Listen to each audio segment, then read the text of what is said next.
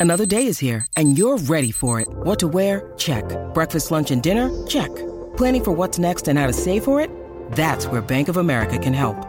For your financial to-dos, Bank of America has experts ready to help get you closer to your goals. Get started at one of our local financial centers or 24-7 in our mobile banking app. Find a location near you at bankofamerica.com slash talk to us. What would you like the power to do? Mobile banking requires downloading the app and is only available for select devices. Message and data rates may apply. Bank of America and a member FDIC. When you need mealtime inspiration, it's worth shopping Kroger, where you'll find over 30,000 mouthwatering choices that excite your inner foodie. And no matter what tasty choice you make, you'll enjoy our everyday low prices, plus extra ways to save, like digital coupons worth over $600 each week. You can also save up to $1 off per gallon at the pump with fuel points. More savings and more inspiring flavors make shopping Kroger worth it every time. Kroger, fresh for everyone. Fuel restrictions apply. Chris Ballard knows how to keep a job at a really high level. He's really good at it. There's no way, if he wasn't, that he would still have his job. He's really good. This year, he needed to do something different, fundamentally different. So he drafted Anthony Richardson with the fourth overall pick. Is kind of the Hail Mary. It's the hope that he could hit in the draft on a quarterback who would somehow rank among the top five in the AFC and that's not easy. We'll talk about it. We'll talk about the Indiana Pacers. Pacers, you know what? They got to get some work done, and they're going to get work done. Kevin Pritchard is going to be busy, busy, busy over the next 72 hours. They are going to, the Pacers are going to make deals, not one, multiple deals, and we'll see just exactly what they are. We'll talk about that too, and we'll talk about David Freese. We have never talked about David Freese on Inside Indiana Sports Now because David Freese is a St. Louis native and he won the 2011 World Series for the St. Louis Cardinals in maybe the best baseball game ever played. Cardinals down to their last two strike or last strike multiple times. Freezer comes up with the triple in the bottom of the ninth, comes up with a solo dinger to lead off the bottom of the 11th. Boom, fireworks, there's a game seven. It's always game six that's memorable, right? David Freese elected to the St. Louis Baseball Hall of Fame, Cardinals Hall of Fame. He's going to get his red blazer. He says, No, I don't want the red blazer. I'm going to tell you why. And it's so sad to me, and it's unnecessary, but this is Inside Indiana Sports Now, and a little bit inside St. Louis Sports Now. For Monday, June 19th, 2023. It's Juneteenth, yo. Uh, brought to you by the great people at Johnson's Plumbing. Jared Johnson in the house today did some work for us, for goodness sake. You got to call him. You want plumbing done right? You give him a call, 765 610 8809. That's the number. Smash that subscribe button, hit the like button, see the bell icon. You hit that, that little button you get an alert every time we go live or post a video. Lots of videos coming up this week. Every day we're posting another video. Fantastic. We do it because we love. That's just the way it works. And if you want to make a super thanks, you make a super thanks. No big whoop. You super thanks. We super welcome. Let's talk about sports. Let's talk about Anthony Richardson and what he represents as this franchise moves forward into 2023. Chris Ballard has been really good at kind of kicking the can down the street and and making it seem like there are reasons for hope. Really good at that. Now it's kind of nut cutting time. In a CBS ranking of the top 10 quarterbacks in the NFL, eight of them are in the top 10, and uh, eight of them actually are seven are in the top eight, is what I'm trying to say. Actually, seven of the top 10. You've got three from the NFC, but seven of the top eight are from the AFC, and they are in order. They are Patrick Mahomes at number one, Joe Burrow number two, Allen number three, Herbert number five, Rodgers number six, Lawrence number seven, Lamar Jackson number eight. So, to get where you want to go in the AFC, what you got to do is you got to crash that party. Matt Ryan wasn't going to do it. Going and getting another reclamation project like Carson Wentz just didn't make sense. Somehow it made sense. You could sell to the fan base that Carson Wentz brought some hope with him because of the way he played when he was mentored by Frank Reich. That did not come to pass, so Wentz had to go. Jim Irsay and Wentz did not get along terribly well. At least Irsay did not like Carson Wentz. If Irsay liked Wentz, Wentz would have been here for a second year. He didn't. So you move on to Matt Ryan. Now, because of what Matt Ryan or what Frank Reich did, right, with Philip Rivers as kind of an old timey guy who hadn't really played too terribly well over the last four years he was with the Chargers, you look at Matt Ryan and you say, okay, he hadn't played really well the last four years, but Frank Reich's got the secret sauce. He's the quarterback whisperer. He can wring the last bit of good football out of Matt Ryan, and of course, that was not true. That just didn't happen. So Frank Reich had to go, Matt Ryan had to go, and all of a sudden you've got Shane Steichen, who is hired because of his ability to get greatness early in a career out of a quarterback as he did with Justin Herbert. Justin Herbert might have played as good a football as he's ever played in that first year, where Steichen was kind of his mentor. Then he goes to the Eagles and does really, really good work with Jalen Hurts. Understands how to use Jalen Hurts to the Eagles' advantage and to the detriment of the opposing defense. Really, really good at that. So he gets hired to tutor who? Anthony Richardson.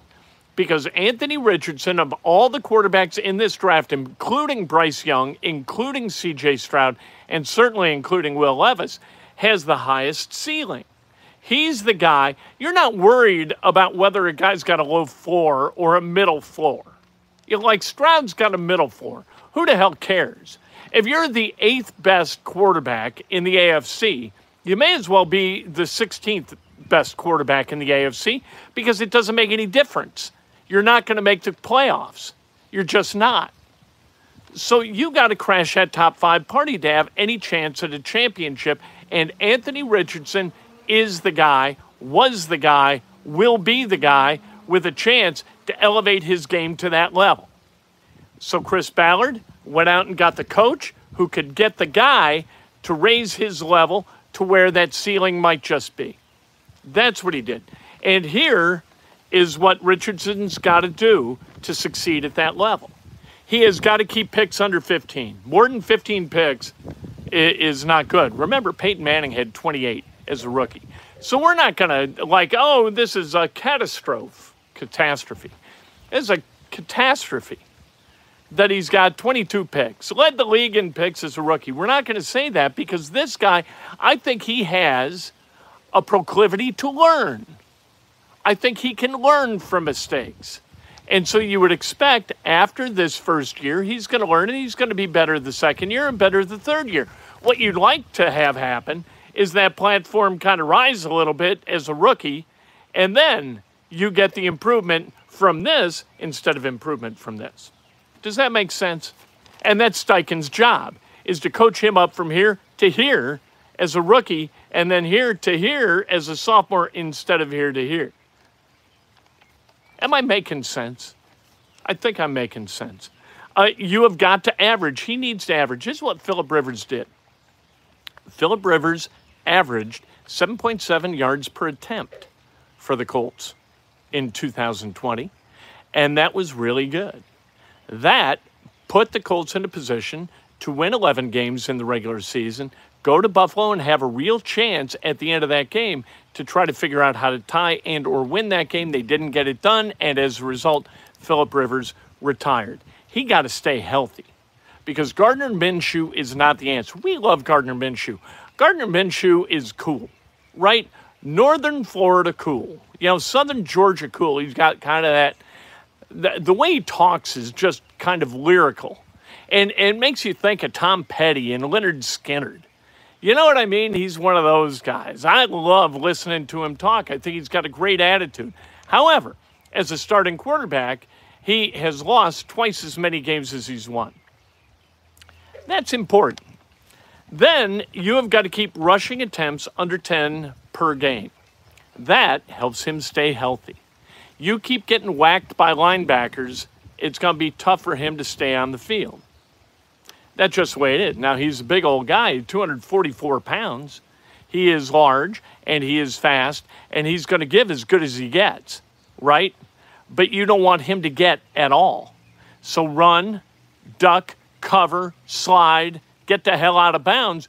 Don't take hits. We don't want any more than five hits a game, which means 10 rushes or fewer per game.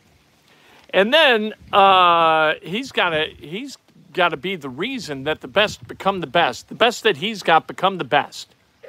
Does that make sense? Here's what I'm talking about.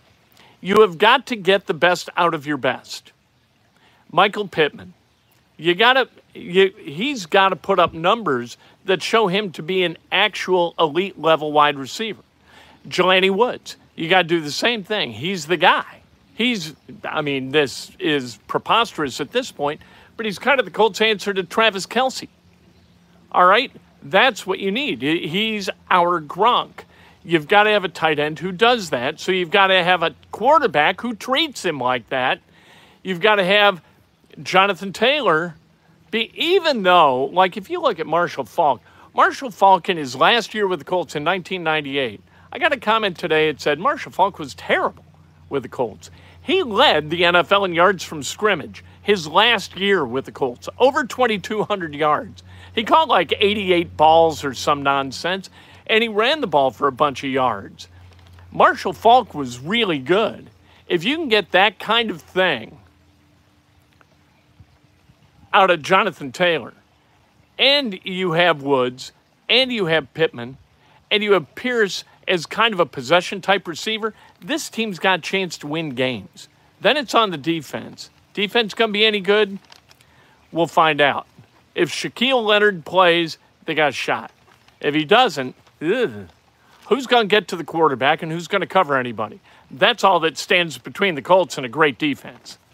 The answer to those two questions, three if you include Leonard's help. All right, Pacers have so many options. I'd go on about that for like an hour. Pacers have so many options, it's hard to keep track of them.